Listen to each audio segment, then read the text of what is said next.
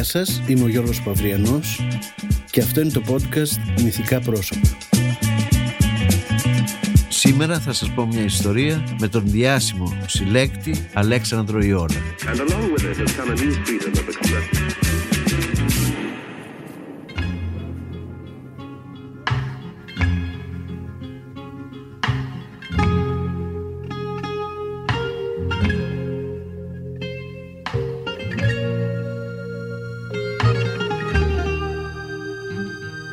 Καθόμαστε στον Αττικό, το εστιατόριο που βρίσκεται στον περιφερειακό του Φιλοπάπου, εγώ, ο δάσκαλος και ποιητής Ματθαίος Μουντές και ο θεατρικός συγγραφέας Γιώργος Μανιώτης και τρώμε παρέα με τη Σαπφόνο Ταρά.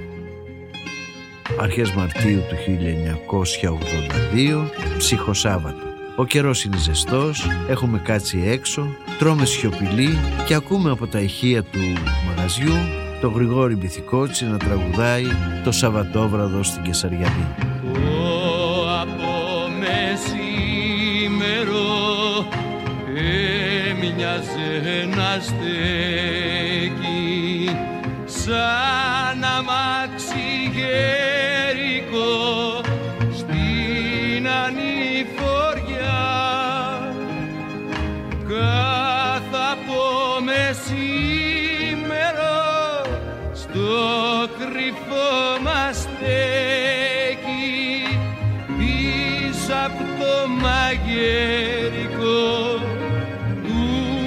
feliz.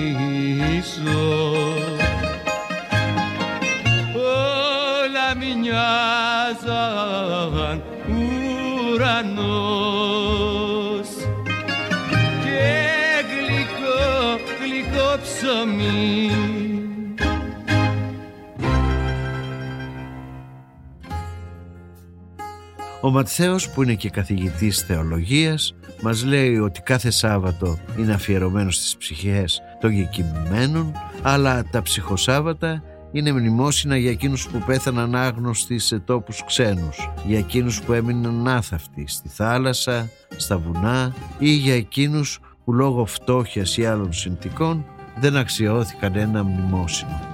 Τα ψυχοσάββατα μας θυμίζουν επίσης τη ματαιότητα αυτού του κόσμου, την κοινή μας μοίρα που είναι ο θάνατος, συμπληρώνει ο Μαθαίος και η Σαφώ αντιδρά. Αν είναι έτσι, γιατί αύριο γιορτάζουμε τις απόκριες; Ε, τις απόκριες τις έχει καθιερώσει ο λαός.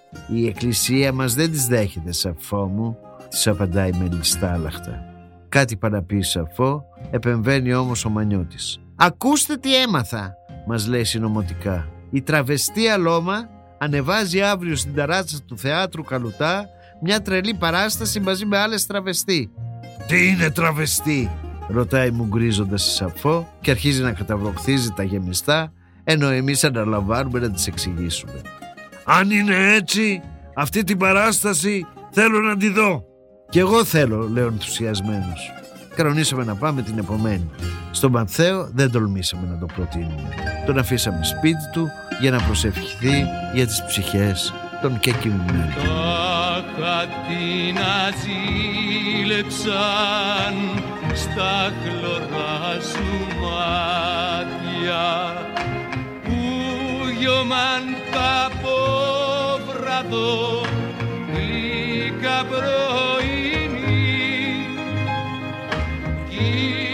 Marqués.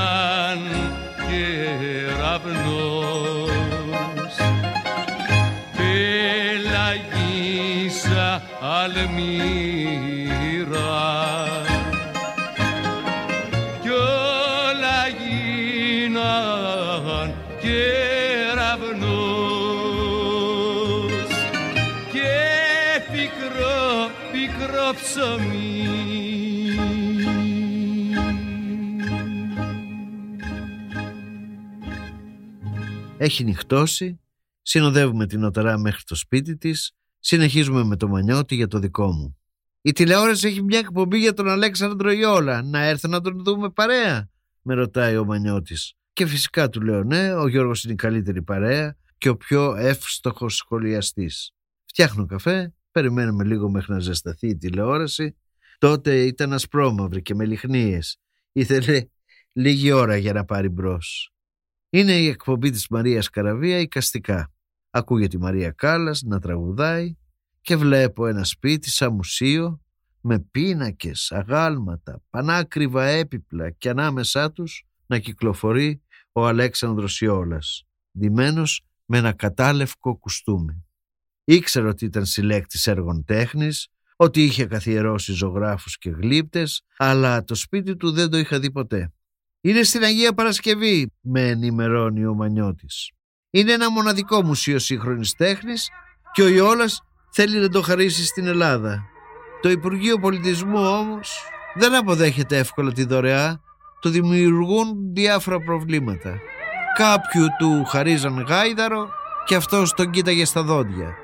Παρατηρώ τον Ιόλα προσεκτικά, το πρόσωπό του μου θυμίζει το Φραγκίσκο Μανέλη αλλά στο πιο αριστοκρατικό. Έχουν και οι δύο ένα τεράστιο στόμα με χοντρά σαρκώδη χείλη. Όταν όμως η κάμερα δείχνει μια νεανική του φωτογραφία, βλέπω ότι ήταν καλονός. Αρχίζει να διηγείται τη ζωή του και σχεδόν είναι απίστευτα αυτά που λέει. Στη ζωή το μεγαλύτερο πράγμα το Ευρώπη είναι όταν γνωρίσετε μεγάλους ανθρώπους. Ή στο χρήμα, ή στο μυαλό, ή στο χαρακτήρα, ή στο ύφος, ή στην τρέλα, ή σε οτιδήποτε. Cherchez la grandeur. Ο καθηγητής του φουτμπόλ μου ήταν κάποιος ποιητής, Γλάφκος Αλιθέρσης, τον ξέρετε; Ο Κύπριος ο ποιητής. Ο Κύπριος ο ποιητής, ο οποίος ήταν καθηγητής του φουτμπόλ. Αλλά πολύ ωραίος, σαν εμείς στο Πραξιτέλους, δεν ξέρω αν υπάρχουν ποτέ φωτογραφίες αυτήν εδώ πέρα. Λοιπόν μου έλεγε, εσύ δεν είσαι για μπάλα. Θα παίξεις στο θέατρο, εσύ καταλαβαίνεις. Θα κάνεις θέατρο. Θα κάνω θέατρο. Θα σου διαβάσει τα πείματά μου, τα βιβλία μου, διάβαζε τα. Δεν είσαι για φουτμπόλ, μην χάνεις τον καιρό, καταλαβαίνεις και μην δίνεις κλωτσιές. Η ζωή είναι ωραία όταν αλλάζει. Είναι η αλλαγή, η αληθινή αλλαγή. Δεν λέω οι αλλαγές, αλλά η αλλαγή. Έτσι, έτσι abstrait όταν είναι η αλλαγή. Γιατί το πρώτο βιβλίο που έδωσε ο Σκελιανό, το Αλαφροίσκετο, το οποίο το έχω πραγματικό στο μότο μου στη ζωή μου, μου γράφει Αύξου αή. Όταν οι γονείς μου αποφάσισαν να πάνε πάνω στην Αίγυπτο, γιατί ο πατέρα μου, ο πατέρας μου δουλειά είχε τόσο πολύ ανήσυχο, πέρα και τη μητέρα μου, τις δύο μου αδελφές, την Νίκη και την Υγρό, στην Άνω Αίγυπτο για να βοηθήσουν τον μπαμπά, που ήταν επνιγμένο στη δουλειά και πνιγμένος από χρήματα. Καταλάβετε, ε, δεν ξέραμε εμείς αυτή θα πει τώρα χρήματα και τέτοια. Εμείς ξέραμε ότι είχαμε ένα σελήν τη βδομάδα, καταλαβαίνεις. Και πήγαμε στη γιαγιάς μου. Η γιαγιά μου αυτή ήταν μετά που διάβασε ιστορίες του Χίτλερ μου φάνηκαν λεπτές απέναντι της γιαγιάς μου τις ιστορίες. Αυτή δεν φοβούνταν κανένα. Όλοι την τρέμανε. Η μητέρα μου, η Περσεφόνια, η Δημοθεία, η Αριάδνη, καταλαβαίνει, όλες ετρέμανε μπροστά της. Και τα γόρια της και τα κορίτσια της. Και μας έδινε μια φέτα από ψωμί, με λίγο φρέσκο βούτυρο, και αντί μαρμελάδα μας έδινε μόνο το σιρόπι, χωρίς να βάζει τα φρούτα πάνω. Εμείς ξέραμε, είχε αυτή ένα δωμάτιο παραπέρα από το δικό μας αποθήκη και ήταν όλο γλυκά. Και πότε φύγατε από την Αίγυπτο; Από τις εικονές μου είχα μαζέψει ένα αυτό ένα ωραίο γραμμόφωνο με δίσκους γιατί είμαι η μουσική κλασική. Τα πούλησε στη θεία μου αυτά, πούλησε το σταυρό μου το εδώ πέρα και ήρθα μία μέρα χωρίς να πω τίποτε, πηγαίνω στο, στο, στο λιμάνι της Αλεξανδρίας και βλέπω ένα ωραίο βαπόρι που λιγόταν η Φιγένεια. Πού πηγαίνετε; Πηγαίνουμε στην, στον Πειραιά για την Αθήνα. Πόσο στοιχίζει; Εξαρτάται τη θέση. Η πιο φτηνή είναι 42 γρόσα. Και είχα γράμματα από όλους αυτούς για τον Παλαμά, για το Σικελιανό, για το Γρυπάρι, και φτάνω εδώ πέρα στην, στην Αθήνα, το σκάσα. Γνώρισα τον Μητρόπουλο, πήγαινε στις πρόβες του στο Δίον, καταλαβαίνεις, το έκανε πρόβες, το οποίο του φερόνα. Δεν καταλάβαινα την προστιχιά, καταλαβαίνετε, δεν, δεν ήξερα την προστιχιά. Και μου λέει, φύγει απ' εδώ. Φύγει απ' εδώ. Να πάω πού; Να φύγεις, να πας στο Βερολίνο. Το, το μεγάλη, η μεγάλη εποχή του Βερολίνου, καταλαβαίνει. Μα πώς πας στο Βερολίνο; Θα πα στο Βερολίνο, μου λέει. Εκεί πέρα είναι το πιο μέρος, το πιο πραγματικό, ζωντανό μέρος που σήμερα από όλο τον κόσμο. Θα πάω εκεί πέρα. Και πού, πού θα πάω εκεί πέρα; Μου λέει θα πας εκεί πέρα που είμαι εγώ. Frau Schmid Danzig. Και μου είναι τη διευθυνσή της και μου λέει Λάγκβιτς, Μπερλίν. Στο Βερολίνο πώς ήταν εκείνο τον καιρό η ζωή; Α, καταπληκτική. Εγώ αυτής όταν ήμουν 18 χρονών πήγα αμέσως. μου είχε δώσει γράμματα για τον Αραβαντινό ο Μητρόπουλος. Πήγα στη Μερφτά Όπερ. Και... Αλλά είχα πάντοτε τύχη. Πάντοτε έπεφτα στο πρόσωπο που να πέσω στη ζωή μου. Α, και θα ήταν Πήγαινα- καταπληκτική εμπειρία ο Αραβαντινό. Ε, Ναι, ήταν πολύ απλός άνθρωπος, πολύ αντικειμενικό. Μιλούσε πάντοτε γερμανικά. Εγώ την εποχή δεν ήξερα διόλου γερμανικά. Μιλούσα γαλλικά. Μου μιλούσε μεγάλο απλώς γερμανικά. ταλέντο. Μεγάλο ταλέντο, καταλαβαίνετε. Και είχε το, το, το, ως πρώτο χορευτή Αλεξάνδρ Φον Σβέιν. Το οποίο με σύστηκε που είσαι εσύ, λέω θέλω να πάω σε ένα σχολείο χορού. διότι Αν γερμανικά δεν ήξερα, το δεν μπορούσα να κάνω ούτε τίποτα, καταλάβετε. Να πάω σε ένα σχολείο χορού που μου άρεσε ο χορός πολύ. Γιατί διαβάσει την εποχή το βιβλίο της Ιζαντόρα Ντάνκα που είχε βγει, το οποίο ήταν απίστευτο. Και είδα και την Πάολοβα την περασμένη χρονιά στο Κάιρο. Και έτσι λέω αυτό είναι πιο εύκολο. Δεν είναι να ξέρεις τόσες γλώσσες, καταλαβαίνεις. και να έχεις και φωνή.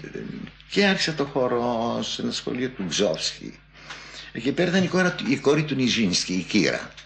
Έγινα η βεντέτα του σχολείου, να πούμε, καταλάβετε. Και μετά το λοιπόν άκουσα για το Ζάλτσπουργκ. Τι είναι το άκουα, όλοι οι χορευταίοι μεγάλοι, πρώτοι της Περολίνου, θα πάνε στο Ζάλτσπουργκ, Ζάλτσπουργκ, Ζάλτσπουργκ, εκεί. Ήξερα βιογραφικά που ήρθα στη Βιέννη, παραπάνω δεν ήξερα όμως τίποτε. Δεν θα πάω, θέλω να πάω κι εγώ. Αλλά είναι εύκολο, μου λέει το λοιπόν ένα από τους χορευτές και τις χορεύτες εκεί πέρα της όπερας του Βερολίνου. Να έρθει ω έξτρα.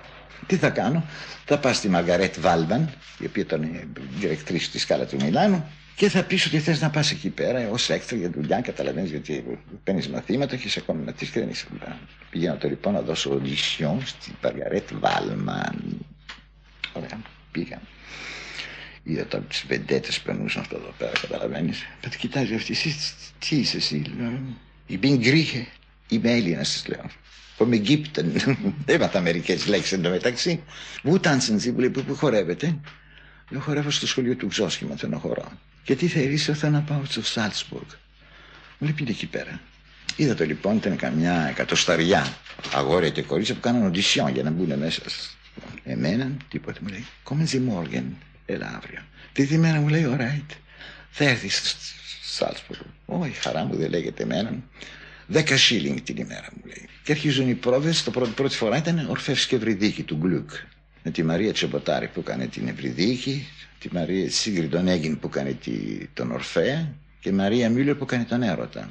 Μεγάλες βεντέτες, καταλάβετε. Και ο σεφ d'orchestre Μπρούνο Βάλτερ.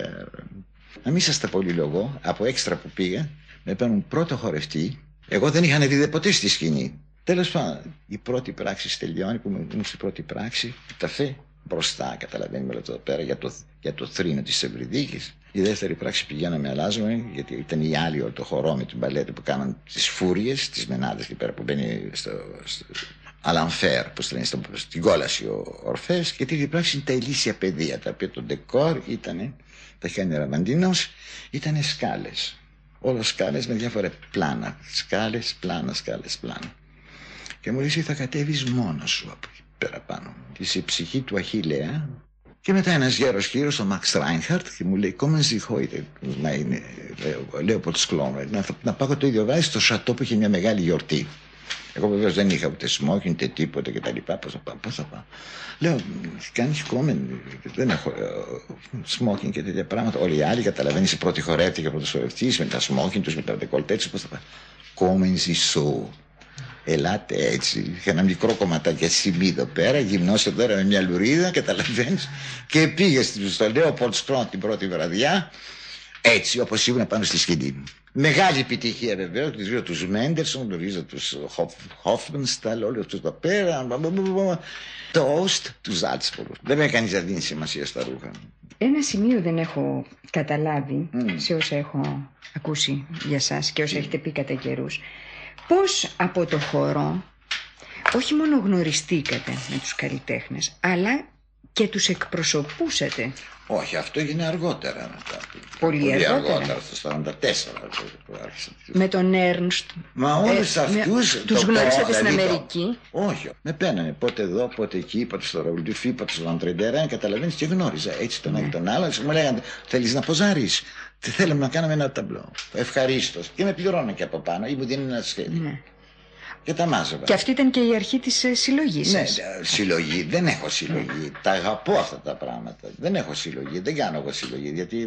μα- Ε, Στην η πραγματικότητα συλλογή, να σας έχετε πω, όμως. Το πνεύμα του συλλο- συλλέκτου είναι εντελώς διαφορετικό. Ο συλλέκτης είναι ένας άνθρωπος που δεν έχει πλούτο μέσα του και προσπαθεί να πλουτίνει με πράγματα που τα βρίσκει, τα πληρώνει και τα έχει γύρω του. Εγώ τα περισσότερα πράγματα που πήρα στη ζωή μου όταν ήμουν μικρό παιδί μου τα δώσαν δώρα οι καλλιτέχνε.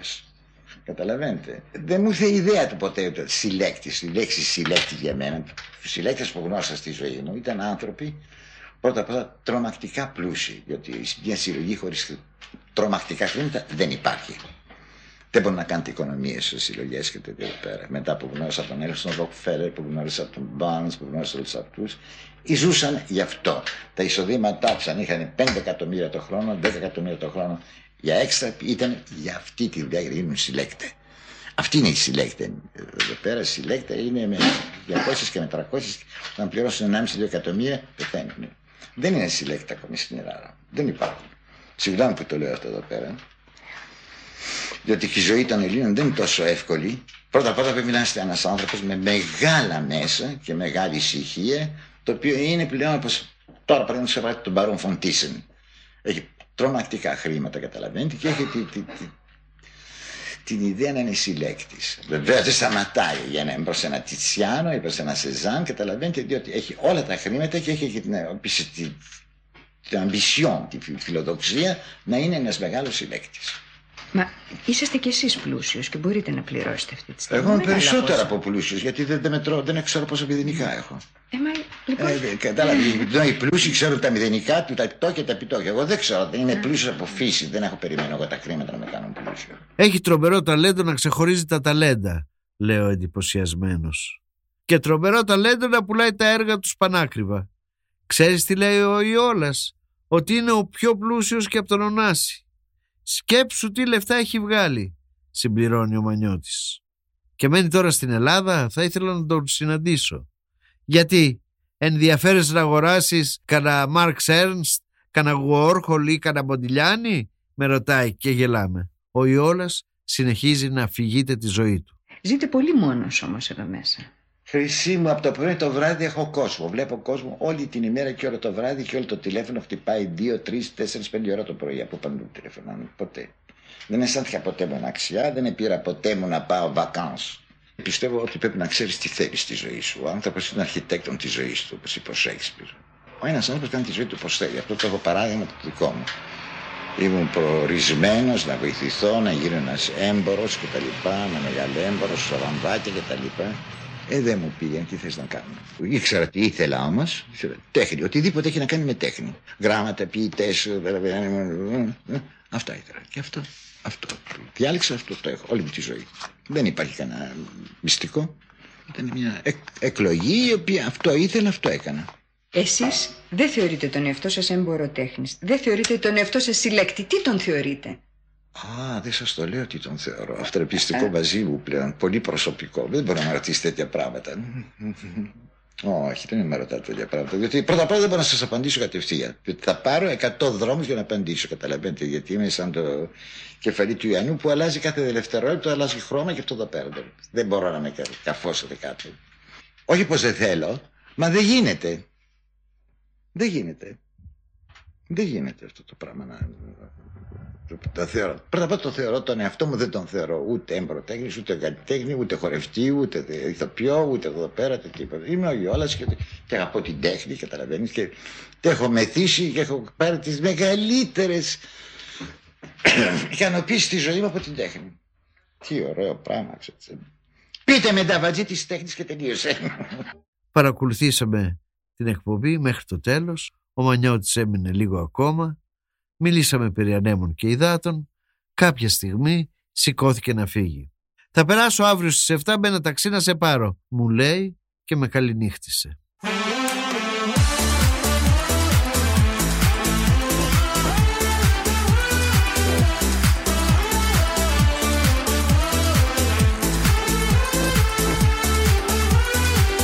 Την επόμενη μέρα ήταν Κυριακή της Αποκριάς. Από νωρίς ακούγονταν παντού φωνές και μουσικές. Ο λαός Αφού είχε κάνει το καθήκον του προς τις ψυχές, τώρα γλεντούσε με την ψυχή του. Το βραδάκι ετοιμάστηκα κι εγώ ε, και λόγω της ημέρας φόρεσα και ένα λεοπαρνταλέ καπέλο. Στις 7 ακριβώς πέρασα από το σπίτι μου με ένα ταξί ο Μανιώτης, με πήρε και πήγαμε να παραλάβουμε τη Σαφό.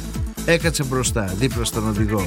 «Α, κυρία Νοταρά», της λέει ο ταξιτζής που την αναγνώρισε. «Σας θαυμάζουμε οικογενειακός. Πού παίζετε φέτος» Η Σαφό που εκείνη την εποχή είχε σταματήσει να παίζει τα πήρε στο κρανίο. Με θαυμάζετε, αλλά δεν ξέρετε που παίζω; Ε, συγγνώμη κυρία Νοταρά, αλλά τρέχω όλη την ημέρα για το μεροκάματο. Πού να προλάβω να μάθω, προσπαθεί να απολογηθεί ο δύστιχος οδηγός. Ε, διαβάστε και καμιά εφημερίδα να ξεστραβωθείτε. Και πριν προλάβει να της απαντήσεις, σηκώνει το χέρι της, γουρλώνει τα μάτια και του λέει με την βροντερή της φωνή. And the rest is silence. Γυρίζει σε μας.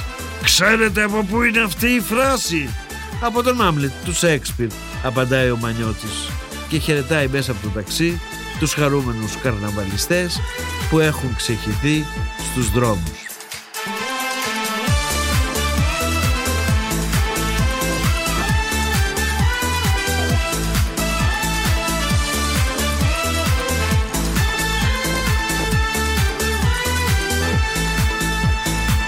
Κατεβαίνουμε την Πανεπιστημίου, στρίβουμε στην Πατησίων, παντού κόσμος, χωρί και μουσικές. Το ταξί φτάνει μπροστά στο θέατρο Άννα Μαρία Καλουτά, κατεβαίνουμε, μια περίεργη ησυχία επικρατεί. Είσαι σίγουρος ότι σήμερα είναι η παράσταση, ρωτάω το Μουνιώτη. Ναι, πήρα τηλέφωνο και μου είπαν πως αρχίζουν στις 8. Η ώρα είναι 8 παρατέταρτο, οπότε υποθέτουμε πως ο κόσμος θα έρθει τελευταία στιγμή. Πλησιάζουμε στην είσοδο, Υπάρχει μια ταμπέλα με τον τίτλο του έργου και με φωτογραφίες των κοριτσιών. Άλλες έγχρωμες, άλλες ασπρόμαυρες, άλλες λίγο σκισμένες στις άκρες, άλλες κολλημένες με σελοτέιπ. Από κάτω γραμμένο με μαρκαδόρο το όνομα κάθε κοριτσιού. Το έργο λέγεται «Το κλουβί με τις τρελές». Μπαίνουμε μέσα Κόβουμε εισιτήριο. Τι εισιτήριο δηλαδή, μας δίνουν ένα χαρτάκι που γράφει επάνω δωρεάν αναψυκτικό. Στο ταμείο είναι η τραβεστή αλώμα, ντυμένη αντρικά, σαν κύριος Μπάμπης. Κάτι ανάμεσα στο Σωτήρι Μουστάκα και στον Ποπάη. Δίνει τα εισιτήρια και συγχρόνως μιλάει στο τηλέφωνο. Αν δεν έρθεις μωρή, θα σε κάνω τόπι στο ξύλο. Μετά παίρνει ένα ψεύτικο ευγενικό ύφος. Περάστε, περάστε να δείτε τα κορίτσια μας. Μας λέει, σαν να είναι τσίρκο. Στον πάγκο τα ποτήρια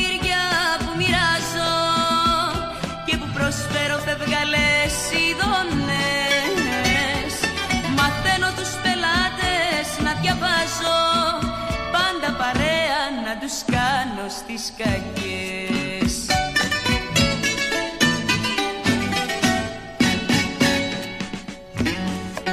Αν είμαι κάθε βράδυ μες στα μπαρ το παρελθόν με καταδίκασε ισότια Σταμπάρισαν την κάρτα μου γι' αυτό.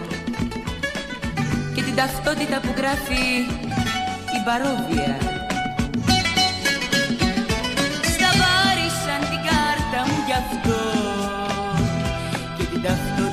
γράφει η παρόβια Σιγά σιγά αρχίζουν να έρχονται οι θεατές Χοντρές μανάδες με παιδάκια κάτι κυριούλιδες με μουστάκι, κάτι τεκνά με πονηρό χαμόγελο, γριές με βαμμένο ακαζού μαλλί, τραβεστή με τους γκόμενους, τέτοιος κόσμος. Ανεβαίνουμε στην ταράτσα του θεάτρου που έχει στηθεί μια σκηνή, τι σκηνή δηλαδή, η καλύβα του Καραγκιόζη είναι καλύτερη. Μια γριά τραβεστή μας οδηγεί στις θέσεις μας. Καθόμαστε σε κάτι ξεχαρβαλωμένες καρέκλες η σκηνή είναι κλειστή με μια κίτρινη φόδρα για κουρτίνα. Υπάρχουν γεράνια δεξιά και αριστερά και από τα μεγάφωνα ακούγονται ανακατεμένες ελληνικές και ξένες επιτυχίες της εποχής. Η είσοδος για τα καμαρίνια είναι μπροστά στη σκηνή. Έτσι μπορούμε να βλέπουμε τις τραβεστή να μπαινοβγαίνουν, να χαιρετάνε από μακριά, να στέλνουν φυλάκια Στέγνωσε το στόμα μου γκρινιάζει η Σαφό Δεν πας να πάρεις κανένα αναψυκτικό. Σηκώνομαι και πάω αριστερά στη σκηνή όπου έχει στηθεί ένα πρόχειρο μπαρ. Μπαργούμαν είναι και εδώ η Αλώμα. Αυτή τη φορά όμως ως τραβεστή. Μια καρικατούρα δηλαδή, μια άσχημη Κέτι Γκρέι με μια μαδημένη περούκα, με κραγιόν πασαλιμένο στο στόμα, με ένα άθλιο λουλουδάτο φόρεμα και με κάτι στραβοπατημένες γόβες. Τι θέλετε, με ρωτάει επιθετικά. Δυο κοκακόλες, μια λεμονίτα και μια σόδα. τελειώσανε. Μόνο αυτό έχουμε.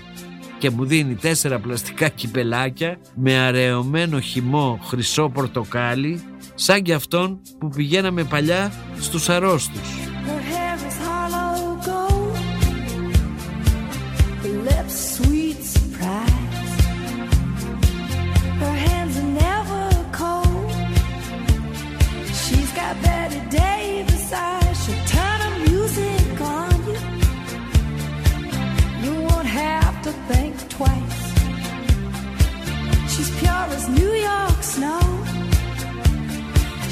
Betty Davis eyes.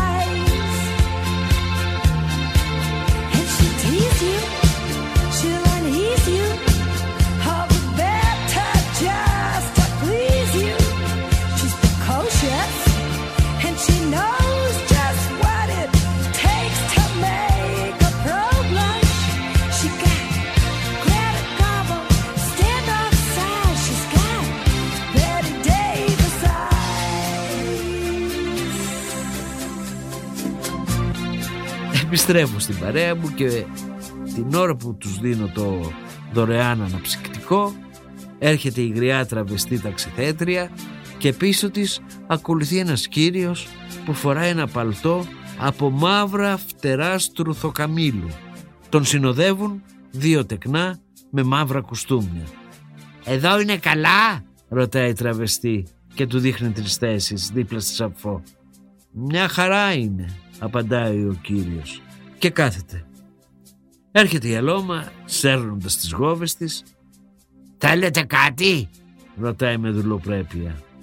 Σουβλάκια έχετε; Δυστυχώς κύριε Ιόλα, σουβλάκια δεν έχουμε. Θα στείλω όμως να σας αγοράσουν. λέει η αλώμα και τότε καταλαβαίνουμε ότι αυτός που κάθεται δίπλα μας είναι ο διάσημος συλλέκτης Αλέξανδρος Ιόλας.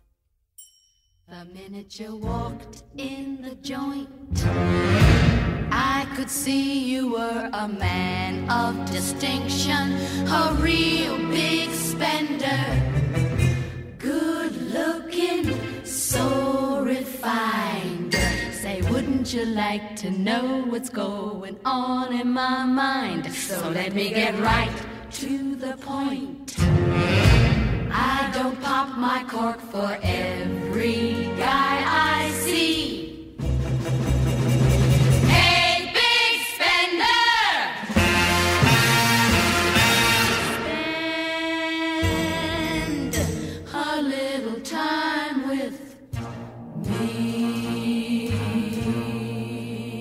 Πλησιάζουμε, τον χαιρετάμε και του λέμε πως την προηγούμενη μέρα τον είχαμε δει στην τηλεόραση. Πώς σας φάνηκα, μας ρωτάει. Έπρεπε να βάλετε αυτό το παλτό με τα φτερά στουρθοκαμήλου που φοράτε σήμερα, του λέει ο Μανιώτης. Μα αυτό θα ήταν στουρθοκαμιλισμός, του απαντάει σοβαρά. Η ώρα περνούσε, ο Ιόλας αφού έφαγε τα σουβλάκια μετά ζήτησε και πατατάκια και έπιασε κουβέντα με τη Σαφό. Μα είστε τόσο όμορφοι. Μου θυμίζετε μια φίλη μου, τη Μαρκησία Σωτήλη, της λέει. Η Σαφό τον κοιτάει λοξά και του απαντάει σοβαρά. Ίσως επειδή έχω παίξει στη μαρκησία του λιμανιού. Σε λιγονόμαστε στα γέλια. Give a bit of mm to me, and I give a bit of mm to you. Give a bit of mm to me, and I give a bit of mm to you. Give a bit of mm to me, and I give a bit of mm to you. And your eyes like a laser every time cut me deeper.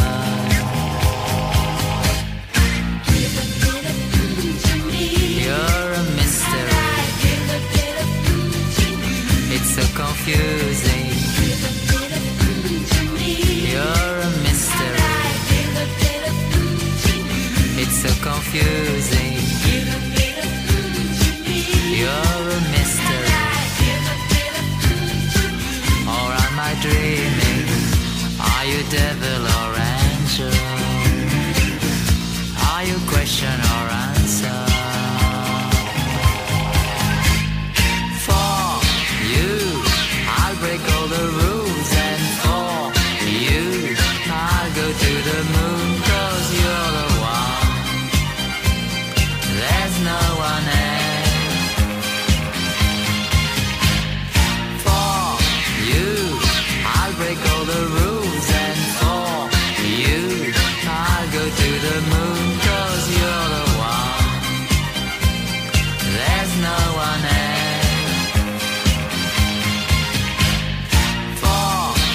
Από τα ηχεία ακούγεται η Αμάντα Λίρ, μια τραβεστή τραγουδίστρια που είχε μεγάλο σουξέ εκείνη την εποχή. Ο Ιόλας μας λέει πως τη γνώρισε από τον Σαλβατόρ Νταλή, ο οποίος ήταν ερωτευμένος μαζί της. Όταν πέθανε η Γκαλά, η γυναίκα του Νταλή, τον πήρα τηλέφωνο για να του πω συλληπιτήρια. Και αυτός μου είπε ότι θέλει να παντρευτεί την Αμάντα. Έχει ξεκουτιάνει τελείως ο κακομύρης και τεινάζει τα τρίματα από τα τσίπς που έχουν πέσει πάνω στο παλτό με τα φτερά στουρθοκαμήλου. Παρ' όλα αυτά έχουμε αρχίσει να βαριόμαστε. Από τα καμαρίνια έρχεται έντονη η μυρουδιά από τους μπάφους. Το κοινό δυσανασχετεί χειροκροτούν και σφυρίζουν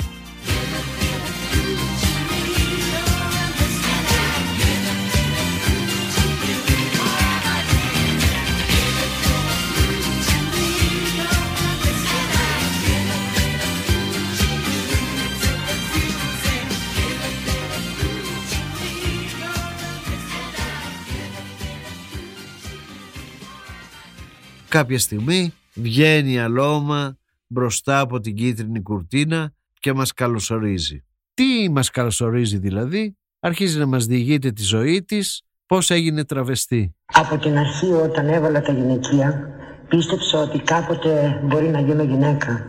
Με τον καιρό όμως αυτοί που ερχόταν με μένα και με όλους αυτούς σαν για μένα είδα ότι μας ζητούσαν πράγματα που όχι μόνο γυναίκα δεν μας αφήναν περιθώρια να γίνω αλλά να γίνω και πολύ αρσενικό.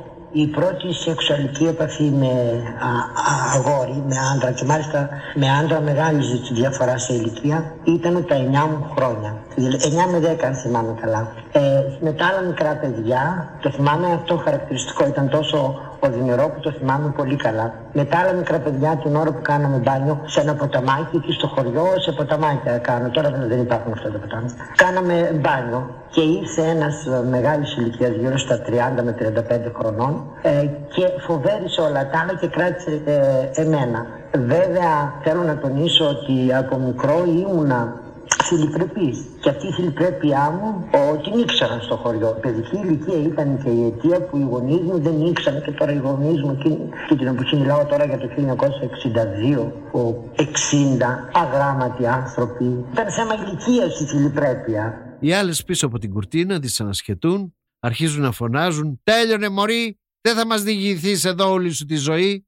Τζους, τζους». Τα έσοδα από την παράσταση θα πάρει για φιλανθρωπικό σκοπό. λέει. Και οι τραβεστές από την πλατεία καγχάζουν και την ξεφωνίζουν. Να μας δώσεις τα λεφτά να τα δώσουμε εμείς μωρή στις φιλανθρωπίες. Τις φωνάζουν. Κάνει ότι δεν καταλαβαίνει. Εύχεται καλή διασκέδαση και επιτέλους η κίτρινη κουρτίνα ανοίγει.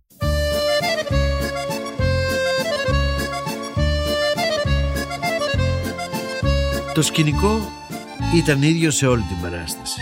Ο πύργος του Άιφελ σε ένα γαλάζιο φόντο και ένα παγκάκι μπροστά που γινόταν ανάλογα πάρκο, με ένα στρώμα γινόταν κρεβατοκάμαρα, με ένα τραπεζάκι και δύο καρέκλες γινόταν σαλόνι, μπαρ, σταθμός τρένου, τα πάντα γινόταν αυτό το παγκάκι. Τα νούμερα ήταν μικρές σκηνές, αστείες υποτίθεται. Η σύζυγος πιάνει τον άντρα της με μια τραβεστή. Μια παλιά μαθαίνει δύο καινούριες τα κόλπα της δουλειάς. Η γριά ταξιθέτρια τραβεστή τραγούδισε playback ένα τραγούδι της Πιάφ. Η Αλώμα έπαιξε ένα δραματικό νούμερο. Τέτοια. Το πιο αστείο ήταν ότι όλους τους ρόλους, αντρικούς και γυναικείους, τους έπαιζαν τραβεστή. Δηλαδή έβγαινε ένας άντρας, αλλά είχε κάτι τεράστια βυζιά μπροστά. Ο Μπρέχτ θα συγκλονιζόταν αν το έβλεπε αυτό, μονολογεί ο Μανιώτης. Η Σαπφό παρέμεινε ανέκφραστη σε όλη τη διάρκεια της παράστασης. Δεν γέλασε ούτε μία φορά. Το θέαμα δεν της άρεσε. Άλλο περίμενε να δει και όλο αυτό το αλαλούμ την είχε απογοητεύσει. Δεν κατάλαβα τι έφτιαξε. Δίπλα της ο Ιόλας χτυπιόταν στα γέλια και με το παραμικρό χειροκροτούσε με ενθουσιασμό. Κάποια στιγμή γίναν όλα μαγικά, βγήκε μια τραβεστή ντυμένη Μαρία Κάλλας και μέσα σε απόλυτη ησυχία τραγούδισε playback μια άρια της Ντίβας.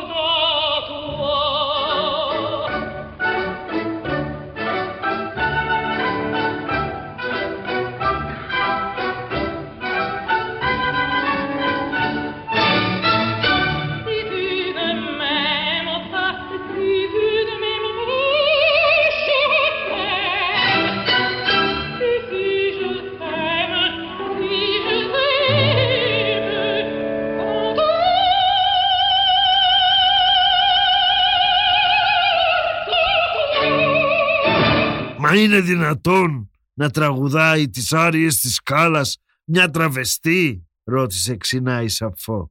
Άμα και η Κάλας ήταν τραβεστή. Γι' αυτό άρεσε στο Ρονάσι, της απάντησε ο Ιόλας. Το κλουβί με τις τρελές τελείωσε με καλυστία. Εντάξει, από την Πάτρα είμαι, έχουμε κάθε χρόνο το καρναβάλι, ξέρω από μεταμφιέσεις, δεν είναι κάτι παράξενο για μένα. Αλλά τέτοιο φεστιβάλ σιλικόνης έβλεπα για πρώτη φορά στη ζωή μου. Τέτοια βυζιά έτοιμα να εκραγούν δεν τα είχα ξαναδεί. Τέτοια τεράστια χείλη δεν τα είχα αντικρίσει ξανά. Οι περισσότερες έμοιαζαν με ένα ψάρι που λέγεται χιλού. Δεν συζητώ για τα ρούχα, τα μαλλιά, τα μακιγιάζ. Κάθε τραβεστή εμφανιζόταν ξεχωριστά, έλεγε δύο κουβέντες, όλες τα καλιαρδά και μας ζητούσε να την ψηφίσουμε. Στο τέλος όλα τα κορίτσια παρέλασαν με μαγιό από μπροστά μας και έπρεπε να γράψουμε πάνω στο εισιτήριο τον αριθμό αυτής που θέλαμε να βγει βασίλισσα της βραδιάς.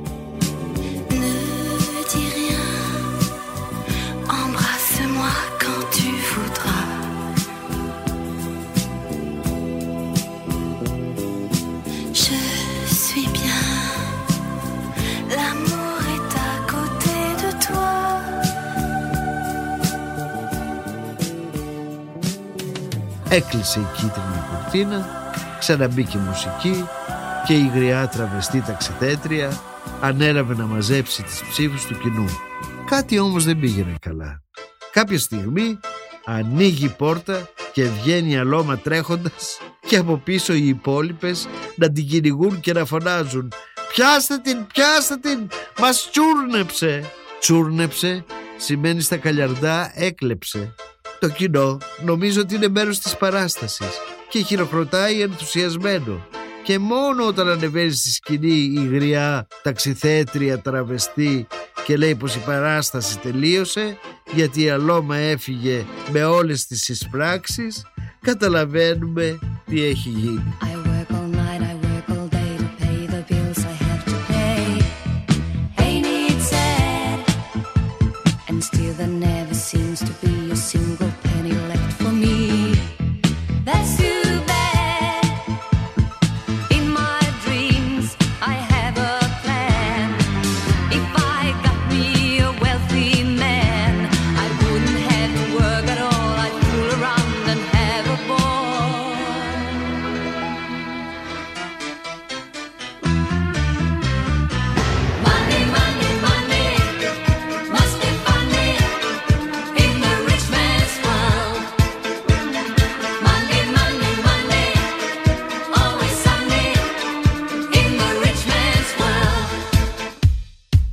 Ο Ιώλας σηκώνεται και μας χαιρετάει. Να έρθετε στο σπίτι μου στην Αγία Παρασκευή, μας λέει. Δίνει το τηλέφωνο του στη Σαφώ και φεύγει ενθουσιασμένος. Σηκωνόμαστε κι εμείς εντυπωσιασμένοι από το underground θέαμα που έχουμε παρακολουθήσει. Μια μητέρα με το αγοράκι της πλησιάζει τη Σαφώ. «Και εσείς εδώ κυρία Ρωταρά» τη ρωτάει πρόσχαρα. Η Σαφώ την κοιτάει από πάνω μέχρι κάτω. «Εγώ ήρθα γιατί είμαι ηθοποιός. Εσείς όμως γιατί ήρθατε» «Ε, για να ξεσκάσουμε κι εμείς λιγάκι. Απόκριες είναι», λέει η κυρία με αγαθό ύφος. «Και φέρετε μαζί σας και το αγοράκι σας να τα βλέπει όλα αυτά; Ξέρετε ότι μπορεί να γίνει πούστης», της λέει συγχυσμένη. Κόκαλο η γυναίκα, κάτι πήγε να ψιθυρίσει, η Σαφώ γούρλωσε πάλι τα μάτια, σήκωσε το χέρι, την αγριοκοίταξε. «And the rest is silence», επανέλαβε και μας πήρε και φύγαμε μακριά από το κλουβί με τις τρελές.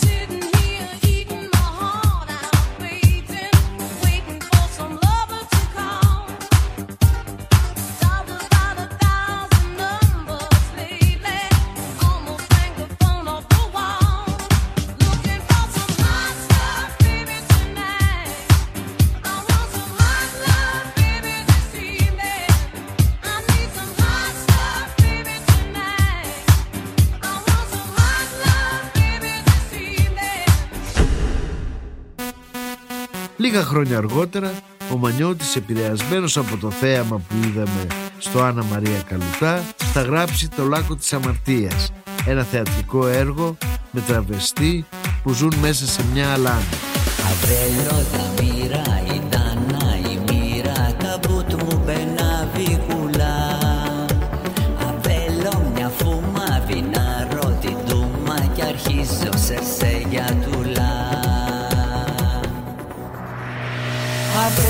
se apegue.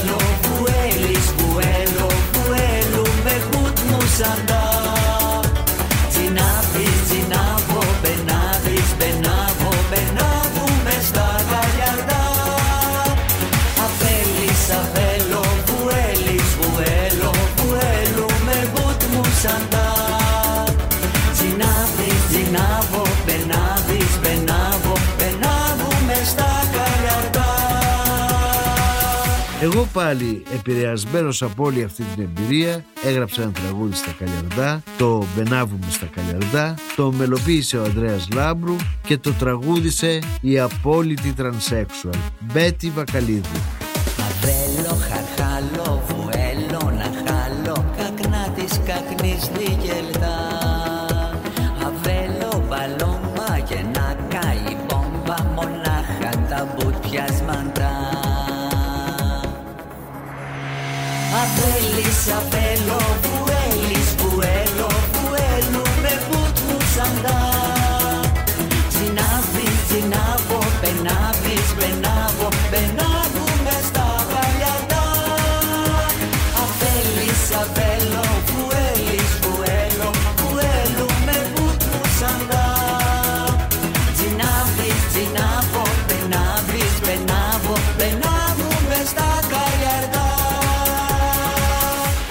Θα μου πεις, αντί να κάτσεις να γράψεις κανένα τραγούδι της προκοπής κάθεσαι και γράφεις τραγούδια στα καλιαβεντά. Θα σου απαντήσω όπως απάντησε η κυρία με το παιδάκι στη Σαπφόνο Ταρά. Ε, απόκριες είναι, να ξεσκάσουμε κι εμείς λιγάκι.